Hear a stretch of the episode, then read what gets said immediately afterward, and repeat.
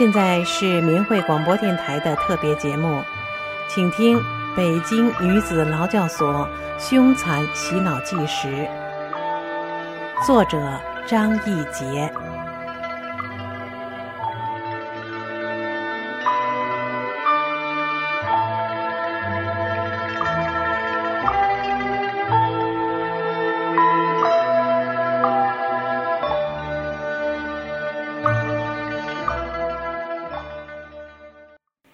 众朋友，今天继续为您播送《水和泪》的后面部分。日子一天天的向后挪，他们的转化毫无效果，而使他们越发焦躁。恶警便开始加码折磨，由幕后转到台前，由教唆指使别人，到自己亲自动手。这天，王宇走到我面前，掀起我的外衣。哦，还穿毛衣呀？你们是神，你们不用穿毛衣。他抓住毛衣领，使劲往下撕，毛衣从前撕到后，一分两半被他拽下来。半夜里，王宇把我带到室外，他们轮流替换到室外去动我，直到他们自己冻得受不了了才作罢。深夜时分，我困得昏昏沉沉。站在那里，直往地下摔。恶警王宇走过来，揪住我的后衣领，把一大缸凉水哗倒进去。我被激得浑身战栗。寒冬腊月，冷水刺骨，湿衣裤塌在身上，冰冷冰冷。我只身被囚禁在这里，没有衣服换，恶警也不允许我换衣服。我知道用体温把衣裤擦干。长时间的站立和不取解手等原因，我的腿肿得越来越粗，脚肿得越来越大，手指按上去能按下一寸深的坑。每顿寥寥几块碎窝头依然如故，我却能照样日复一日的站着，夜复一夜的熬着。只要没人骚扰。我便在心中默念《论语》、经文、红银和所有能回忆起来的师尊讲法，一章章、一节节，哪怕是只言片语，以及以往对师尊讲法的所有领悟，我不断的回忆着。我平静的对待每一天、每一个人。以大善大忍的心态对待眼前的各种磨难，把握自己不动人的念，这是我能承受下来的根本原因。一天深夜，我累得实在站不稳了，双脚犹如千斤重，困乏笼罩着我，我费力的不断驱赶着困顿。我掐大腿，掐两手的合谷穴，丝毫不起作用。恶警说什么喊什么，我都觉得很遥远，很遥远。我意识好像游离了，昏沉之下，我撞着墙壁摔倒在地下，起不来。恶情吼着：“站起来，站起来！”可是那声音却恍如隔世，飘飘渺渺。王宇气急败坏，他出门打来一盆凉水，哗泼在我身下，我身体立刻湿透。他泼了一盆又一盆，一会儿地上积满了水，我湿透的坐在水里，冷水一直渗透到腰间。王宇冷笑的看着我，冷水一激，困顿全消。我艰难的从水中站起来，湿透的秋裤、毛裤从腰间往下淌水，我不时的打着寒战，身体越发沉重。我要求换衣服，他们不准，我就这样水淋淋的站到天明，又从天明站到黑夜，从黑夜又站到天明，一天又一天，多少次。我真希望摔倒了再不醒来，再也不用站起来，该多好！可是我还有意识，还在站着、湿着、塌着、困着、饿着。三层衣裤硬是被我没有多少热量的体温擦干。我几天没有说话，就是沉默。站了多少昼夜了？开始我还数着，后来连数也不数了。我已没有了任何心念，无论是白天还是黑夜，饥饿或是寒冷都无所谓了。任何指责、逼迫、毒打、咒骂、侮辱，也无心而默然。有时我会突然感到，经历这些折磨，我居然还存在着，我对大法的信念依然在着。我暗暗的流泪，我有法，我还有一口气就够了，我一定要活下去。在这魔窟里，人的权利、尊严是什么东西？是邪恶脚下的踢来撵去，一文不值。我已渐渐的不在乎人的这些感受了。我知道自己已经蒙头垢面，脏衣烂衫了，身上也一样。这么长时间不许换衣服，不许洗澡，解手没有手指，几次冷水泡身，快成泥人了。我不可思议的忍受着这一切。一次上厕所，在冲水时，看见从便池后水口冲出来的水柱，我突然想起一个包家曾鄙夷的告诉我：“某某重点人用厕所冲出来的水洗身体。”想到这儿，我心里一动。但是当我看那水柱冲掉的粪便时，我便不忍再想下去。瞬间打消了这个念头。但是想洗一洗的愿望却不断的搅扰我。每次上厕所看着那翻花的水柱，我都犹豫着，一再犹豫着，最后还是放弃了。看的次数多了，有一天我突然想到转法轮返修那一节：老太太马粪蛋。吃常人吃不了的苦。下次去，我心无旁骛，淡然的伸出手去接水。我突然想，这哪是水，这是泪。我居然被他们逼成这样。没迫害之前，我的生活是那样优越，生活是那么讲究。我真不相信，我居然。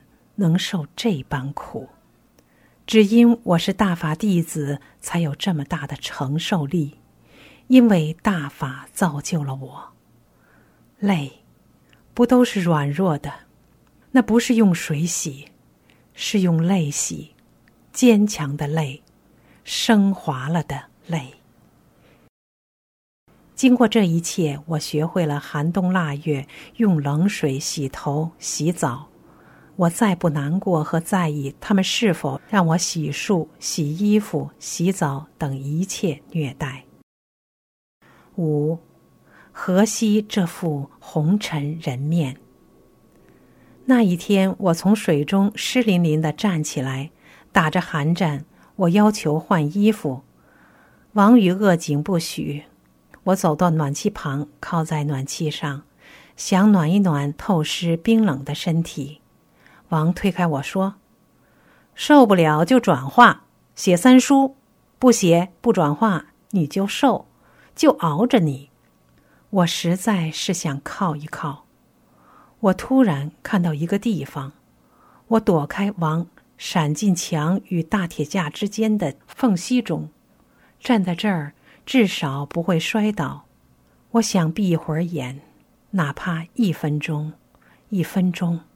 我太累了，太困了，太冷了，裹着透湿冰冷的衣裤，还有饥饿、干渴，那些折磨充斥在一起，说不出是什么感觉。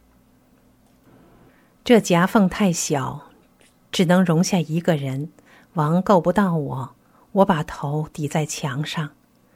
多少天呐，我终于闭上了眼睛。他们不错眼珠的监控我，就是一不准我靠墙，二不准我闭眼睛，最大限度的不间断的消耗我。看我闪进墙缝，王气急败坏的往出拉我，拉不出来，用健美操棒打，打也打不出来。最后，他又使出恶招，拿来冷水，不断的往我身上泼，一会儿头上、身上也全部湿透，冷水顺着头往下流，我依旧这样湿着、塌着。我惊叹他的冷酷。痛惜他的年轻，我给他讲真相，给他讲善与恶、德与业力，希望能启迪他善的一面，他明白的一面，给他机会。可是，一切都徒劳，折磨的花样不断翻新。大胖子包家张翠芬，体重有两百多斤，力气大得很，在恶警的指使下。他把我推倒，强行把我坐在身下。他故意坐在我的腹部，摇晃着身子，叫着又软又舒服。我感到肚皮贴在脊梁上，我无法喘气。我很瘦，一会儿就支持不住了，五脏六腑被他压瘪了一样，很快就窒息，说不出话来。潜意识的本能使我伸出无力的手去推他。我居然把他推下去了，好半天我才缓过气来。就在这天的深夜，突然间，我的满口牙齿全部松动，每一颗都松动的要掉下来一样，上下齿一对牙又软又长。王是学医的，我禁不住问他为什么会这样，他冷笑着不语。我懂点医学知识。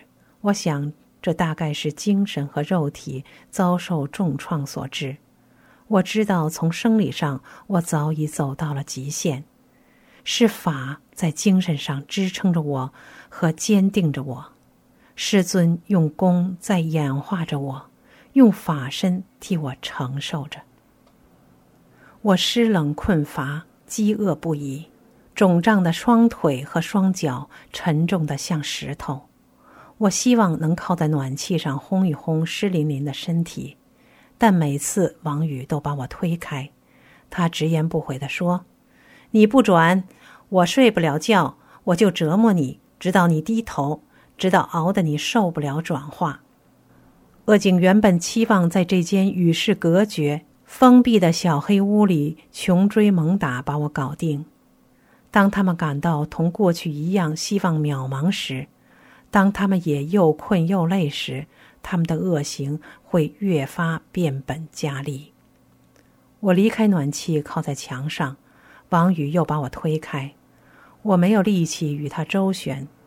我站定那里，闭上眼睛，突然有东西摁进我的嘴里，我赶快往出吐，是王宇往我嘴里按进一颗药片，药片被门牙抵碎。我边吐边用衣服擦嘴，在劳教所办的洗脑班，用神经置换药转化人，这已不是什么秘密。我警惕地躲开他，但是当我稍一走神，他又摁进我嘴里一颗药，我便又吐又擦。只要我闭眼，他就把药片不断地摁进我嘴里。这是一种无味的黄色药片，最终我也不知道那是什么药。他接连不断的往我嘴里塞药，我便不断的往出吐，嘴也擦肿了。这一夜不知道他强行塞进我嘴里多少颗药，虽然大都被我吐了出来，但还是吃进去了一些。我告诉他：“你给我吃的什么都不起作用，知道吗？不起作用。”几天后，一口松动的牙齿渐渐的又牢固了。我把这件事淡忘了。五个月以后，他们把我关进集训队，在集训队洗手间的镜子里，我第一次看到了面目皆非的我，我惊呆了，简直不敢相信自己的眼睛。过去的那张脸已踪影无存，我白发苍苍，青肿消瘦，憔悴不堪。同样让我吃惊的是，原本一口整齐的牙齿，竟在门齿之间赫然一道大裂缝，而且牙齿内凹外翘。突然间，我难以接受自己变成了这个样子。怪不得长兄见我突然抽烟，孩子见我痛哭，有人叫我老太太，我成了集训队四十多岁的老太太。这时我心里痛苦已极，我被这个打击一下子摧垮。长期以来，外事部门的工作性质和职业要求，使我注重形象，而已成为一种职业习惯和生活习惯。我难以承受这个如同改头换面的打击。此前，我虽然曾在被拽掉的头发里发现不少白发，有思想准备，但怎么能想到这么快就变成了白发苍苍而如此憔悴苍老、颜面全非？那么，又是什么原因造成齿缝分离呢？我想起会见楼那四十二个不眠的日日夜夜，泼冷水的那天深夜，满口牙齿突然松动，恶警王宇往嘴里塞药片等等，一幕幕浮现在眼前，显然就是那次折磨所致，是牙齿松动时药片抵在牙齿上的外力造成了齿缝分离。我望定镜子里的我。悲哀和恨笼罩着我。回到房间，我长时间的不能从这种情绪里自拔。我难以接受这副面孔，我又一次感到心在痛。很久很久，我的理智终于抬头，那个声音又在头脑里回荡：“你要时刻站在法上。”如果你要站在人的基点上，首先你会被仇恨吞噬；如果你站在人的基点上，你会受不了这些折磨而妥协；如果你站在人的基点上，即使不妥协，你也会因为承受不了痛苦而被逼疯。是啊，大法造就着我金刚不坏之体。又何惧他白发三千丈？又何惜这副红尘人面？我既然不在乎死，干嘛还在乎这张脸、这张人皮呀？想到此，泪水潸潸而落。大善大人和无量慈悲，再一次赶走了怨和恨。听众朋友。您现在收听到的是张义杰写的《北京女子劳教所凶残洗脑纪实》。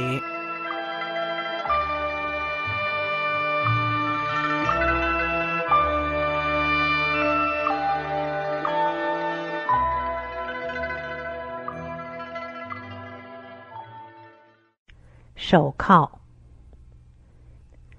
这一夜出奇的宁静。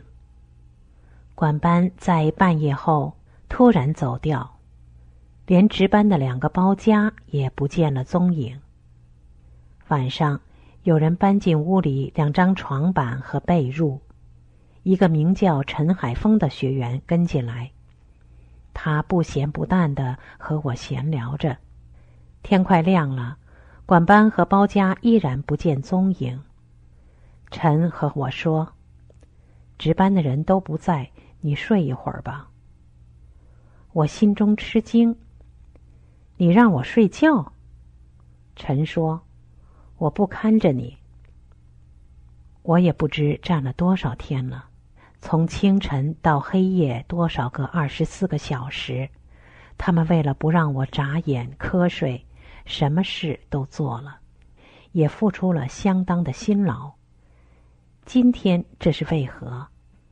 他们都走了，是队里那边有什么事，还是全体开会又研究怎么对付我，还是正进行新的阴谋？我看着陈某不解，他很神秘。不知什么时候，他就会悄悄出现在我身边，而且从不转化我。我经常对他反转化，他也从不表态。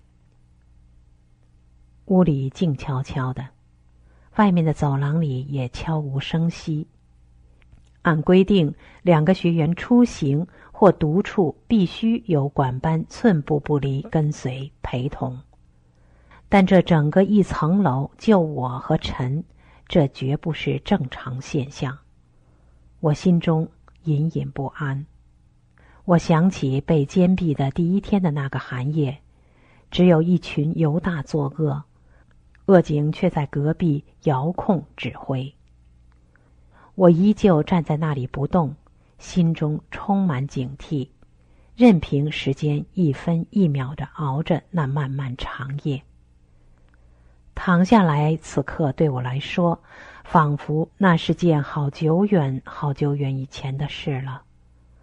我倒换着肿胀的、变了形的双脚，粗重的双腿。别说躺下，哪怕坐一会儿，在此刻之前都是不可能的。这种大反差不能不让我心中戒备。豁出去了，看你们能把我怎么样！在臣的催促下，我合衣躺在门板上。我丝毫没有困意，眼睛睁得大大的，望着苍白的天花板。一会儿，沉睡去，我坐起来望着他。不知他是真睡还是假睡。他怎敢不监控我而自己睡着？我细听着外屋和走廊的动静，担心会有人扑进来。我盯住靠墙放置的电视架，这个书架似的大铁架子是放九寸监控电视的，宽约一尺多点，每层之间一尺多高。最低层间距更小。我试着平着身蹭了进去，跟躺在冰冷的地上一样。这才觉得可以安全的歇歇脚。我进去困难，别人够着我也依旧困难。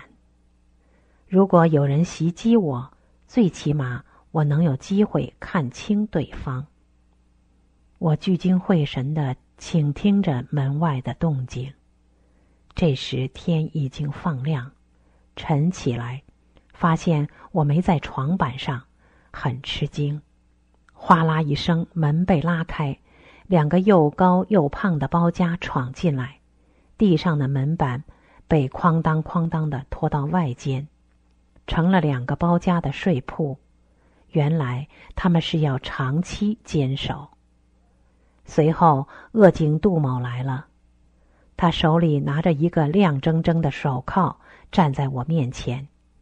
他晃着手铐说：“你不是不转吗？让你尝尝滋味。”我抗议说：“你们随便铐我就是在犯罪，你是知法犯法，你凭什么靠我？”杜说：“你转化了，什么事儿没有；不转化，就得对你采取这种手段。”他见四壁空空，出去搬来一把椅子，把我按在椅子上，把我双手从椅子背绕过，靠在一起，便扬长而去。我的身体和双臂被固定在椅子上，短时间内可以支持，时间一长，身体僵直，手腕、手臂、身体不能动，一动就觉得手铐在紧缩。不断的紧缩。两千年的四月，我到中央办公厅、国务院办公厅信访办上访，我被拘留。在拘留所，我平生第一次认识了手铐，并知道了手铐越动越紧。过了一定的松紧度，多少时间不开铐，双手会因失血而残废。戴手铐本身就是一种酷刑。肉体的痛苦且不说，它给人的精神造成巨大的伤害。